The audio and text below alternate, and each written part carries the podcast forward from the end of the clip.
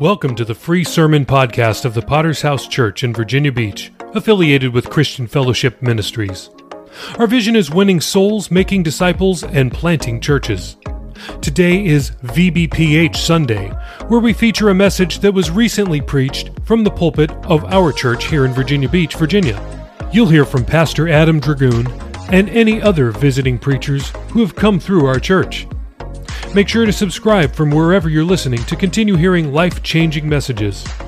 If you like what you hear, please support world evangelism by subscribing to the premium version of this podcast for even more sermons. Links are in the show notes. Enjoy today's sermon. Praise God. Let's open up our Bibles. Acts chapter 8, if you'd join us. Hallelujah. Acts chapter 8. So, before we begin tonight, I want to ask this question How many of you have been baptized in water? How many of you have been, hands up if you've been baptized in water as a sign of your faith? Okay, hands down. If you did not raise your hand, which means you haven't been baptized, and raise it up right now so I can see it. Okay, this is for you tonight. And so I want to encourage you tonight uh, about water baptism, and I want to share with you what it means. And so, especially the three of you that your name is on the list for tomorrow, I want to ask you to do something. Uh, just pay attention tonight, and maybe, maybe for the rest of you uh, whose names are not on the list, but you haven't been baptized yet, maybe, uh, maybe God would inspire you this evening. And so, Acts chapter 8, this is a, um, a this is a message, uh, or a scripture rather, that I preached a message from uh, a few weeks back, but uh, was inspired as I was reading, reading that, and, uh, and I was, as I was down preaching in Florida and uh, preached this message as well. And there, there's some amazing truth here about the, about the, uh, the eunuch that was saved, the Ethiopian eunuch. And we're going to read that scripture, but I want to begin right here. So I want you to, to pay attention for just a few moments tonight. If you're married, typically here in the West, we wear a wedding ring on the left hand, ring finger, right? A wedding ring is an outward sign that a person is married. Is that true? And so, um, d- does the wedding ring itself uh, mean that everything is perfect in the marriage? No. It's simply an outward sign of something that is already happening. In the same way, today we're, we're thinking about our military members and those who have been lost in battle. But in the same way, a military uniform is an outward sign that someone is involved in a particular branch of service. Is that right? It's an outward sign of an inward commitment that has already been made. The papers have been signed. And so that's why military members wear a uniform. In a similar way, this is how we ought to treat water baptism.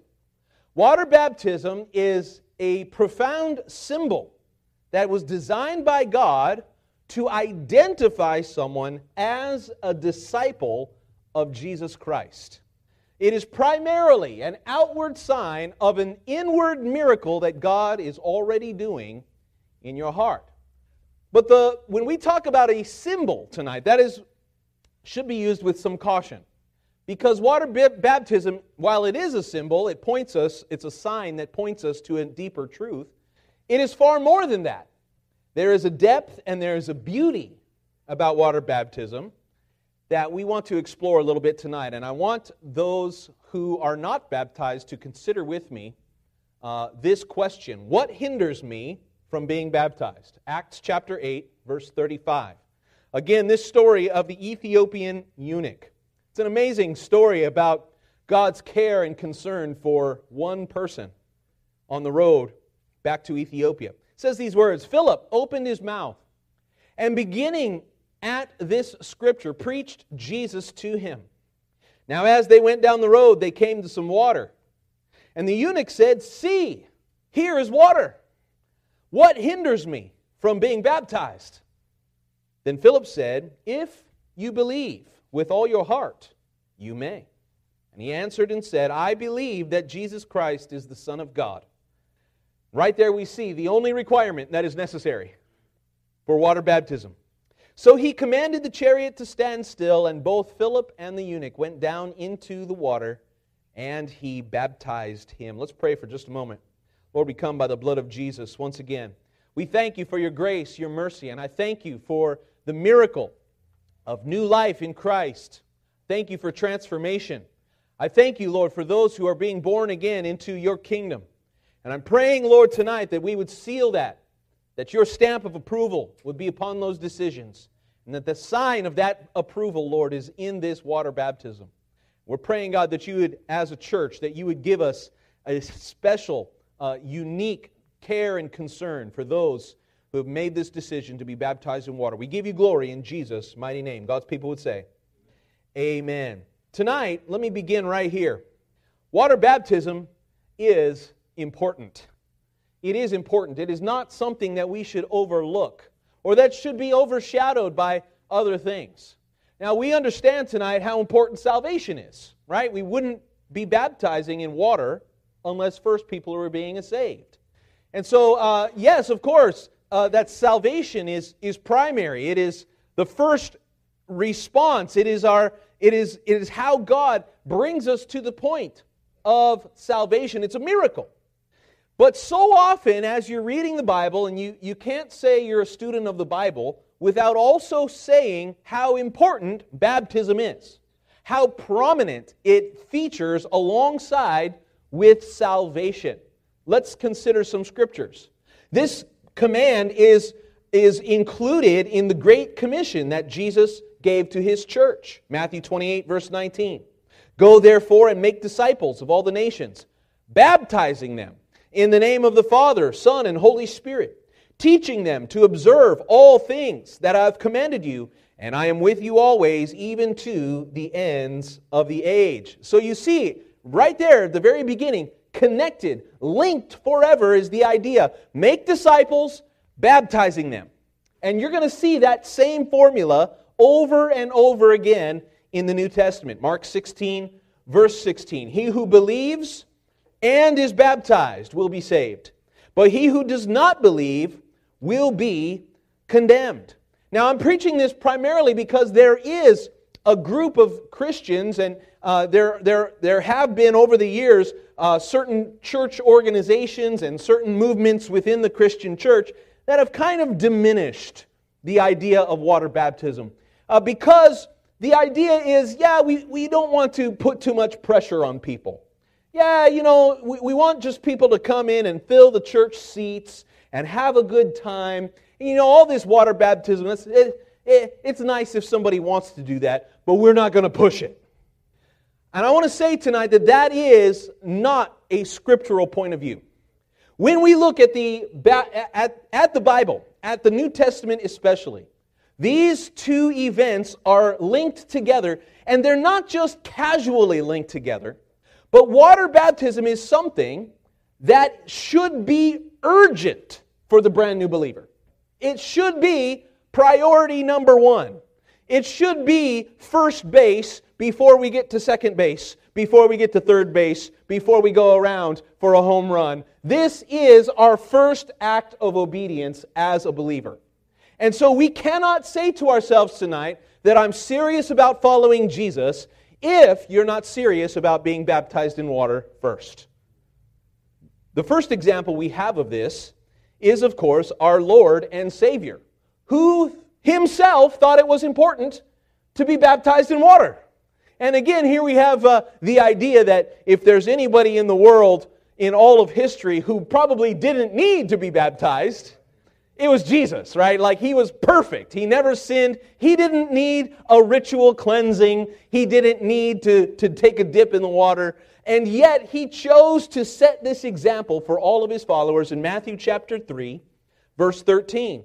Jesus came from Galilee to John, his cousin at the Jordan to be baptized by him.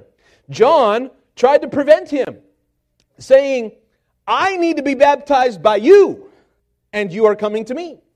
And Jesus answered him and said, Permit it to be so for now, for thus it is fitting for us to fulfill all righteousness. Then he allowed him. And when he had been baptized, watch this Jesus came up from the water.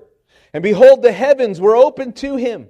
He saw the Spirit of God descending like a dove and alighting upon him, and suddenly a voice came from heaven saying, This is my beloved Son, in whom I am well pleased. We have this amazing account of the uh, of all all persons within the Holy Trinity active and moving in the same moment. Jesus being baptized, the Holy Spirit descending like a dove, the voice of the Father speaking to all who were present. And all of it is happening when? When Jesus is being baptized in water. It tells us something, that there is something very important about this decision. When Peter opened up and began the, the church in the book of Acts, chapter 2, the day of Pentecost, which is about to take place uh, here on our calendar. I believe that's next week, is the day of Pentecost. And uh, on that day, as he's preaching, he's preaching salvation, he's preaching repentance from sin. But uh, he's not only saying uh, that you need to repent, he's saying you need to be baptized. Listen, Acts chapter 2, verse 38. Peter said unto them, Repent and let every one of you be baptized in the name of Jesus Christ for the remission of sins, and you shall receive the gift of the Holy Spirit. Verse 41 says that those who gladly, say the word gladly, they gladly received his word, they were baptized. And that day, about 3,000 souls were added to them. Once again, we cannot say that we are serious about following Jesus unless we also take seriously the commandment to be baptized in water. We can see this pattern again and again throughout the early church, the history in the book of Acts. Acts 8, verse 12. They believed Philip when he preached the things concerning the kingdom of God. In the name of Jesus Christ, both men and women were baptized. Acts 9, verse 18. Immediately, here's the Apostle Paul uh, when he's still Saul, the Christian killer. God has knocked him off of his horse and he goes blind for a time. The brother Ananias has to pray for him, and it says this immediately there fell from his eyes something like scales. He received his sight at once, and he arose, and then what? He was baptized. So the, even, uh, even Saul was in need of water baptism. Acts 10, verse 47. Can anyone forbid water that these should not be baptized who have received the Holy Spirit just as we have? He commanded them to be baptized in the name of the Lord. Acts 16 15. When she and her household were baptized, she begged us, saying, If you've judged me to be faithful, come to my house and stay. Immediately, all in his family were baptized. Acts 18, verse 8. Crispus, ruler of the synagogue, believing on the Lord with his household. Many of the Corinthians, hearing, believed and were baptized. So tonight, do you believe in Jesus? Then what hinders you from being baptized? What hinders you from being baptized? You cannot read the New Testament without also understanding this issue of being baptized in water is a central part of your decision to be serious about your calling to follow Jesus. To be serious. Now, what we don't want to do today is we don't want to push water baptism on people who shouldn't be baptized. Because there's a very fine line there, isn't there? And so baptism is for people who are saved, who are right with God, who want to live for Him and want to please our Father. But water baptism isn't for everybody. It's only for those who are saved, who are right with God. I'm not a preacher who's going to, you know, uh, who's going to say, You, come here off the street. I don't know who you are, but get over here and get baptized. No. I'm going to preach the gospel to them first. I'm going to pray God changes their hearts so that they want to be baptized in water as a response to what God has already done in their lives. We see this pattern in the New Testament that over and over again, every one of these scriptures that I just mentioned, that water baptism comes after salvation, not not baptism first and then salvation. This is why we don't practice infant baptism like some church traditions do. I understand that there are some interesting reasons why, uh, for example, in Roman Catholic Church, that they, uh, maybe you've seen this, that they will have a special service where they will baptize little babies and they will sprinkle some water on their heads and they will, uh, uh we, they will say that this is, this, is, this is their baptism. You know the problem with that is? I don't see it in there. What we see in the New Testament again and again is we see salvation and then we see baptism in water. It is only for those who are already right with God. And so, uh, so let's look at a little bit more. What does baptism mean? As I mentioned a little bit, it's not just enough to go swimming for a church service. That's not water baptism. I like to go swimming just as much as anybody else. But just a dip in the pool is not the same as what we're talking about tonight. See, water baptism is not something that you can do on your own. Water baptism is what is known as a sacrament of the church.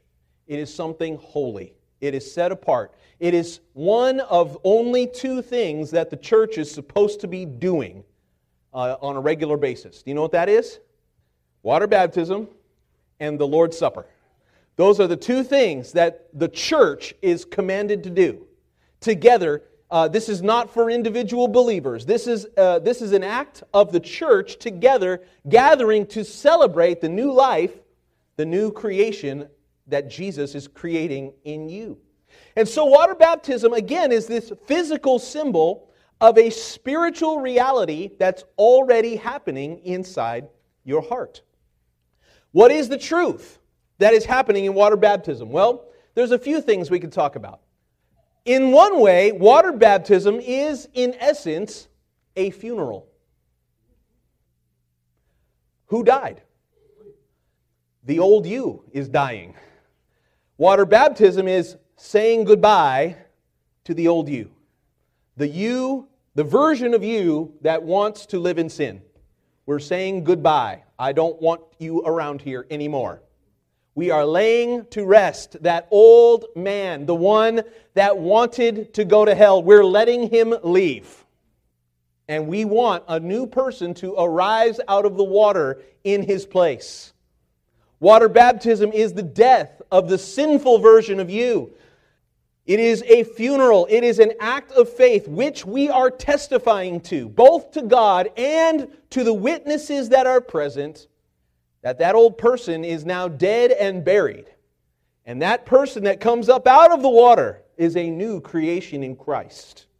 This is beautifully illustrated throughout the New Testament. Romans 6, verse 4, the Apostle Paul says, Therefore we are buried with him by baptism into death. Say the word death. That like Christ was raised up from the dead by the glory of the Father, even so we should walk in newness of life. Does that make sense to anybody? That we look to our Savior as an example. Uh, Paul, the Apostle Paul says, just like Jesus, his body went into the tomb for three days. And when he came out, he was a new creation, resurrected forever in the image of God, the prototype for all of us. And we, when we're being baptized in water, we are identifying with the death and the resurrection of Jesus. That's what it means. Being baptized, Colossians 2, verse 12, we were buried with him in baptism. Then we can also be risen with him through the faith of the operations of God who has raised him from the dead. Let me just remind you tonight that baptism, being baptized in water, is not just a nice option that's on the table. It's a commandment from God. It's one that you should take seriously. And before you uh, go on to other things, as already mentioned, this is, this is priority number one. Mark 16, verse 16 He that believes and is baptized shall be saved. So think about that for a second. The call to salvation is not just to believe, it's to believe and be baptized. They're treated as one event in the scripture. You never read in the New Testament, you never read about an unbaptized Christian. And I would love for you to point one out to me in the scriptures. I'd love for you to find that. You're, you're going to have a hard time finding one because there isn't one. There's no such thing as an unbaptized believer in the Bible. So then, why is it that we have so many unbaptized believers in the church? And the reason is because deep down somewhere, there are people who don't want to be baptized because There's a spiritual problem. There's an unwillingness to surrender to the Lord Jesus. I'm not, again, I'm not about twisting people's arms. I don't want to force anybody to do something they don't want to do. I want to see people who are, they have a desire to serve God. Then what hinders you from being baptized? Well, you know, I'm going to be embarrassed. Well, yeah, sometimes it's embarrassing to do the right thing. Now, Jesus was embarrassed probably when he went to the cross and shed his blood so that we could be saved. Thanks again for listening to the free version of the VBPH Sermon Podcast, where we post sermons on Mondays, Wednesdays, Fridays, and Sundays. We also have a premium version of this podcast, which posts sermons and interviews every single day of the week. So, why would you want to subscribe? I'm glad you asked. I have five reasons for you. Number one, on the premium version, we post full versions of Testimony Tuesday, Pastor Campbell Thursday, and Study Day Saturday. If you'd like to hear those episodes, then subscribe now. Reason number two uninterrupted listening. We remove all ads and all extraneous content from our premium feed. Reason number three premium episodes always release six hours earlier than the free version. If you're an early bird, it's a great reason to subscribe. Number four, our subscribers will gain access to our sermon chat group on WhatsApp, where we interact directly with listeners around the globe. If you'd like to chat with other premium subscribers, subscribe today. And finally, every dollar we raise goes to world evangelism. This is the best reason to subscribe because you are helping us launch churches all around the world. We don't put one dime in our pockets. Everything that we raise from this podcast will go directly to Thursday night of Chandler Conference. So please subscribe today by using the links in the show notes below. Thanks.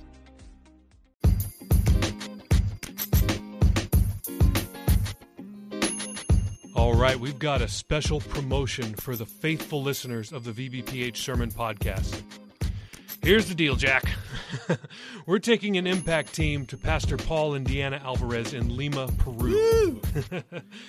they let us know that they need some equipment. We'd like to give you a chance to help us buy them a new iPad and a new smart TV for their children's church. Our goal is to raise $1,000 for these items, and we think you'd like to help. So here's what we're offering. So here's what we came up with, guys. When you donate $30 or more to this fund, uh, you're going to get a six month subscription to the premium podcast at no additional cost. And when you donate $50 or more, then we're going to give you a full year. How about that? Yeah. You'll get all the benefits of our premium sermon podcast, which means daily sermons, interruption free listening, and zero commercials. We'll get new subscribers out of it, and Pastor Alvarez will get some new equipment to help with what God is doing there. Uh, we think it's a win win win. Uh, this promotion will only last until our impact team, which is happening toward the end of June. So don't miss this opportunity. But wait, Pastor Adam, Dave, what if, what if I'm already a premium subscriber? I'm so glad you asked. Well, so we are going to pass to you, those of you who are already paying for a subscription, we can give you a gift subscription that you can pass on to somebody else out there who always wanted to subscribe but never got around to it for whatever reason. Right. So all of the links will be in the show notes. And we look forward to being a blessing to you and to Pastor Paul in the coming weeks. Thanks, guys. What hinders you from being baptized? The first thing that the Apostle Paul is told to do is to be baptized. There are so many examples that we could look at in the Bible, but what it really is, it is an identification that the old man is dying, the new person is rising to a new life with Christ. It is also a certain kind of identification. How many of you have an ID that you carry on you? You have a driver's license, or maybe if you don't have a driver's license, you have some kind of state ID. This is required for people to have, to have, you know, legal, legal identification so that if, if the police stop you, they say, let me see your ide- identification, right? And you show them, this is who I am. It identifies you with the proper authorities. Well, I will tell you, how are we identified in spiritual things? Baptism is a mark, it is a stamp of God's approval on our lives. We are making a statement to the world, to our families, to our church, our brothers and sisters. We're making a statement to anybody that is interested to know that I belong to Jesus, that the old version of me is no longer alive, and that I will now serve the Lord Jesus with all of my heart. You know, it's interesting that water baptism today, at least in America, is not that big of a deal. But in other places around the world, water baptism is a big deal. I remember hearing Pastor Richard Ruby give a testimony. He had been preaching at a, uh, at a Bible conference in China. And our, this was probably five or six years ago. Uh, and our fellowship at the time was thriving. Today, all of the Chinese missionaries have been kicked out. The Chinese churches are having a hard time. We really need to pray for them. But he, his testimony was that they gathered all the churches together. They had to go to a resort city in China to kind of get away from the large population centers because they didn't want, you know, to have, uh, have the police spying on their conference and various things. And it was, uh, he said it was interesting to him because in their conference, they had one service where they performed water baptisms. They were bringing all their new converts to this Bible conference. And, uh, and so they had this, uh, this water baptism service. And he said he was amazed because the water baptism felt so militant. And he said that they would, they would come up on the stage and they would announce, so and so is about to be baptized. And they would all stand, they go, yeah! And they would put them in the water, boom, boom. And they say, yeah! And it was like very militant and very exciting. Uh, and, and he said, and I realized why. Why were they so militant? He said, because in China, it's illegal to be a Christian. They were essentially putting a target on their foreheads for the rest of their lives that we are going to be marked as true believers, not believers of the fake Chinese Christian church, but Bible believing Christians in China. That's illegal. They could be thrown in jail for being baptized. They were identifying themselves in front of the whole world. And so that, that took some guts, didn't it? In other places around the world. I remember when we were missionaries in Eastern Europe, I remember talking to Pastor Rick Buckles, who was, at the time, he was also a missionary in the nation of Turkey. I don't know if you know this, Turkey is not that friendly to Christians. They are supposed to have um, a, a government that is open to all religions, but, but the reality on the ground is that true believers, true Bible believing Christians, there is some real persecution that happens. And he got to see a little bit of that while he was there. So he would, what his testimony was, is that he would get people saved, young Muslims and people who were disoriented from their faith, and he would, he would witness to people. He would bring them to church, and they would come in. He would have a, an English class, and then, you know what we do, our missionaries, they always sneak in the gospel to the English class, and, uh, and people would believe the gospel. They would receive Christ as their Savior.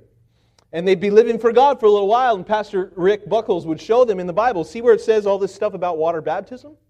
You know, that's your next step. That's the first step of obedience to Jesus. And all of a sudden, uh, all of the family, all of the, the, the school, all of the, the jobs, all of the people began to rise up when they had planned to be baptized in water. There was a powerful demonic resistance to water baptism. And it was amazing. He said, I could barely get anybody that was willing to be baptized in water. He said there was threats.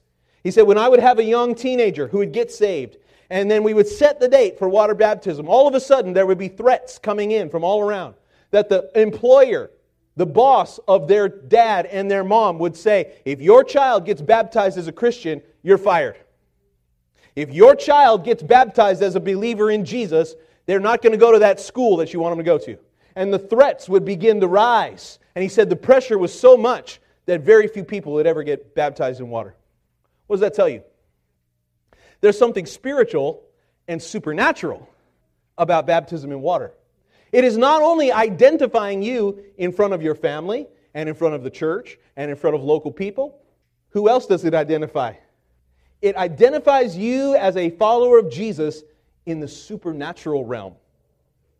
That there is a definite uh, uh, demarcation, there is a separation when it comes to spiritual things. Listen to Colossians 2, verse 11.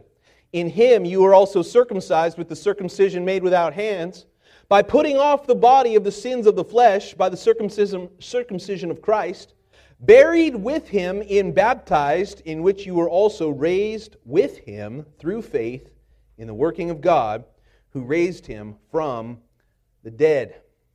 There is a supernatural identification that comes upon your life.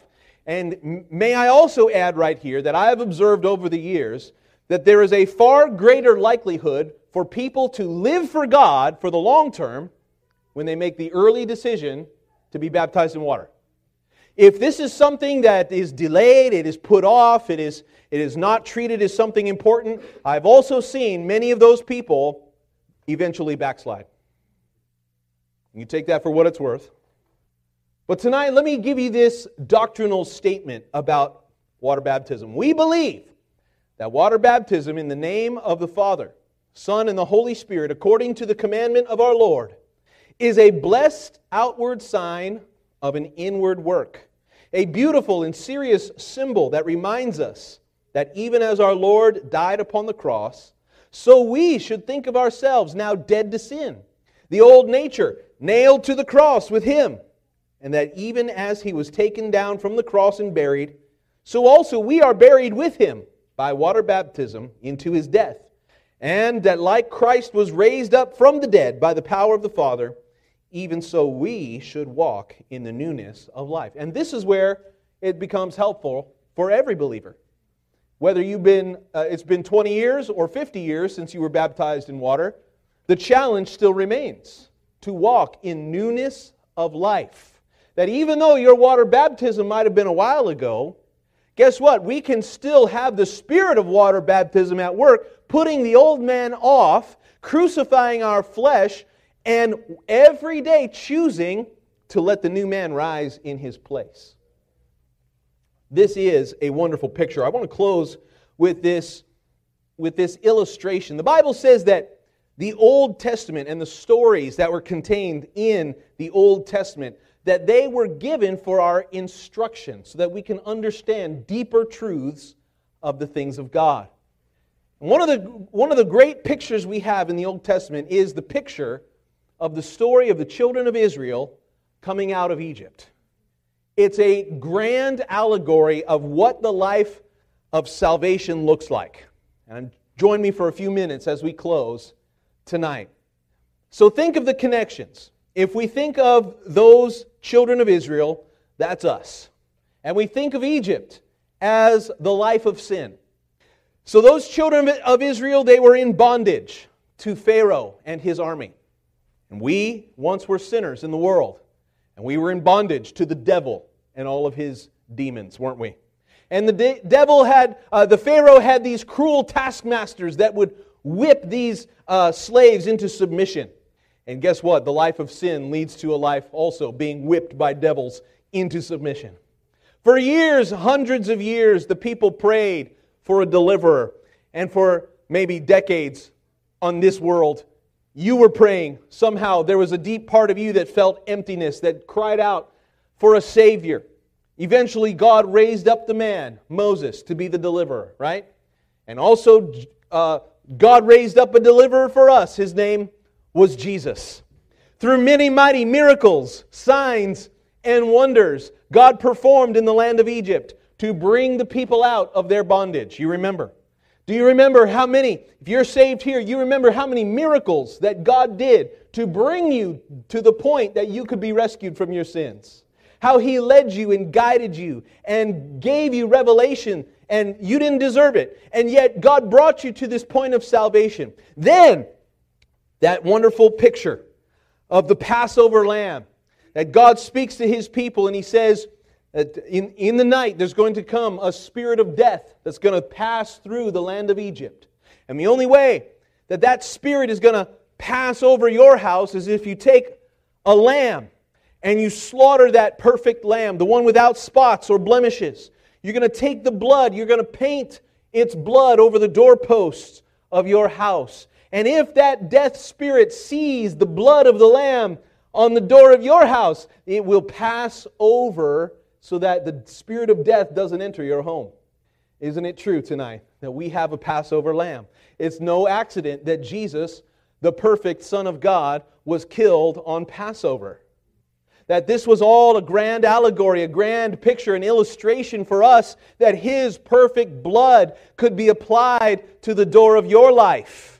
And the spirit of judgment and death that you deserve will pass over your life, and you can have life forevermore because of the blood of the Lamb. But that's not the end of the story. The Bible says that as that death spirit passes through Egypt, that there was great mourning and weeping and wailing as the, as the land of Egypt was dealing with the consequences of their stubbornness and blasphemy against God. And finally, the Pharaoh's had enough and he says, Fine, go! Get out of here. I don't want to see you anymore. Take your, take your uh, stuff and get out of here. He lets the people go out of their bondage. 400 years. And in the same way, the devil is forced to let go of the bondage of, of our slavery, and we can walk into a newness of life. But then the Bible says, as they're going out, that they come up against what? The Red Sea. That they're just a, a, a day's journey outside of Egypt, and they come up against the Red Sea. Now imagine this uh, that they're up against, they're camping out next to the beach, just like we're going to be tomorrow. And they're up against the water. And they look behind them, and what do they see? They see the Pharaoh and all of his armies. Somehow he's gotten bitter and twisted up in his heart. He says, I'm going to go slaughter them all. Guess what? When you get saved, the devil don't like it. He doesn't, he doesn't give up defeats, does he? The enemy will come after you and he will attack your life and he will strategize against you, won't he? Uh, we give this warning to new believers. Watch out because you might have never had problems with the devil before. Well, if you're ser- serious about serving God, he's serious about attacking you. And they turn around, and here comes Pharaoh with all of his armies. So you've got the Red Sea on one side, you've got the armies chasing after you on the other. And what does God say? Do not fear. Okay, I'm really trying to obey, Lord, but this is pretty scary because we got nowhere to go. We've been slaves for 400 years. We don't know how to fight. We're not warriors. We have no idea what to do next. God protects them. We know that God sends down a pillar of fire to stop the army. And in that moment, God says to Moses, What? He says, Take your staff and put it in the water. And in that moment, sea begins to part. Listen to this God will make a way for you where you see no way. God will open the Red Sea for deliverance. But what is this? This is another picture. The Bible says that the, as the waters were parted, that the people, there was probably two, close to two million of them there, and they are walking, the Bible says that they walked on the bottom of the sea. They were walking on dry ground, and on both sides of them, walls of water. That sounds pretty trippy. I love how they animated this in that uh, Prince of Egypt uh, DreamWorks animation movie is pretty cool. But they're walking through, and they've got water here, and they got water there, and the dry ground on the bottom, and they're going through. What is this a picture of? Water baptism. God's holding back the forces of hell and giving them a chance to escape into their promised land.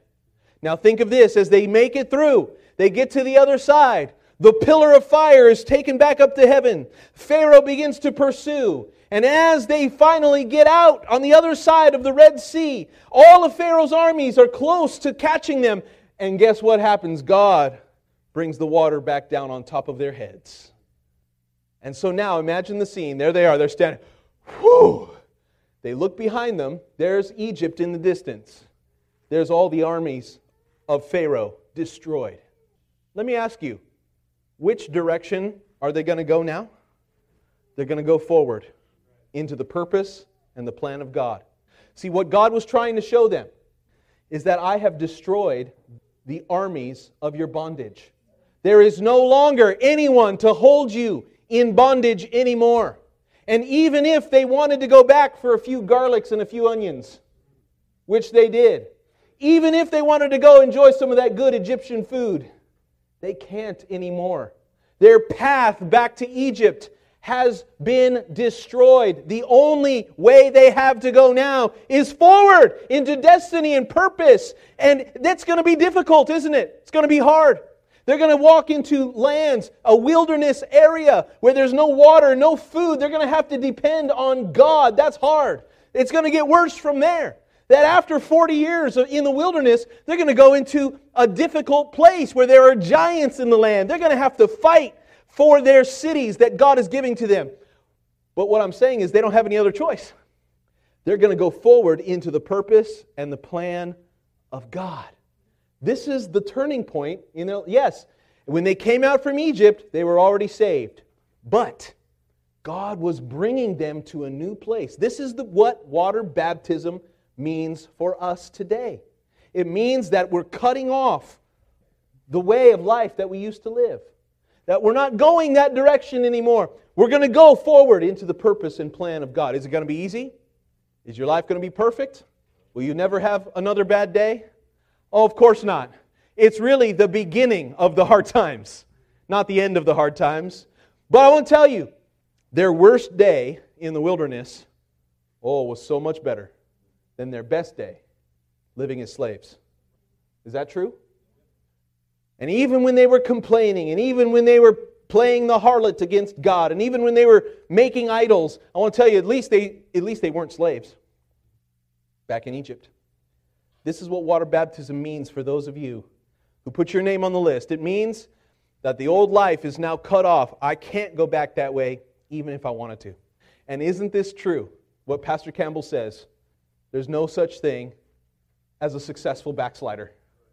That there are those who have a true conversion experience, and those who make the decision to be baptized in water, and those who live for God for a certain amount of time, but foolishly make decisions and go back to their old ways. But you know what? The life of sin doesn't have the same flavor. You've heard testimonies of people who try to go back to the bar. It's not fun anymore. You've heard testimonies of people who try to go back to the club and they look around and say, Look at all these idiots and fools around me. It's not the same. There is not the same uh, flavor, not the same excitement, not the same fun that sin used to have. There's no appeal. Listen, when you get really saved, when you get really in the will of God, it ruins you for a life of sin. You'll never be satisfied doing anything else except serving the Lord Jesus. And it is cementing your future, your purpose, your path forward into the will of God. And with that, I'm praying that that is true for everyone who's being baptized. That it is making a path forward into the will of God for your life. And I'm praying that there might be someone else here tonight that you weren't serious about being baptized in water before tonight, but maybe now, maybe tonight you realize that this is something that you need to be urgently pursuing. I have good news for you. Uh, you can be baptized in water tomorrow if you want to be. Amen. We're going to bow our heads and close our eyes for just a few moments tonight as we bring this service to a close. I'm so grateful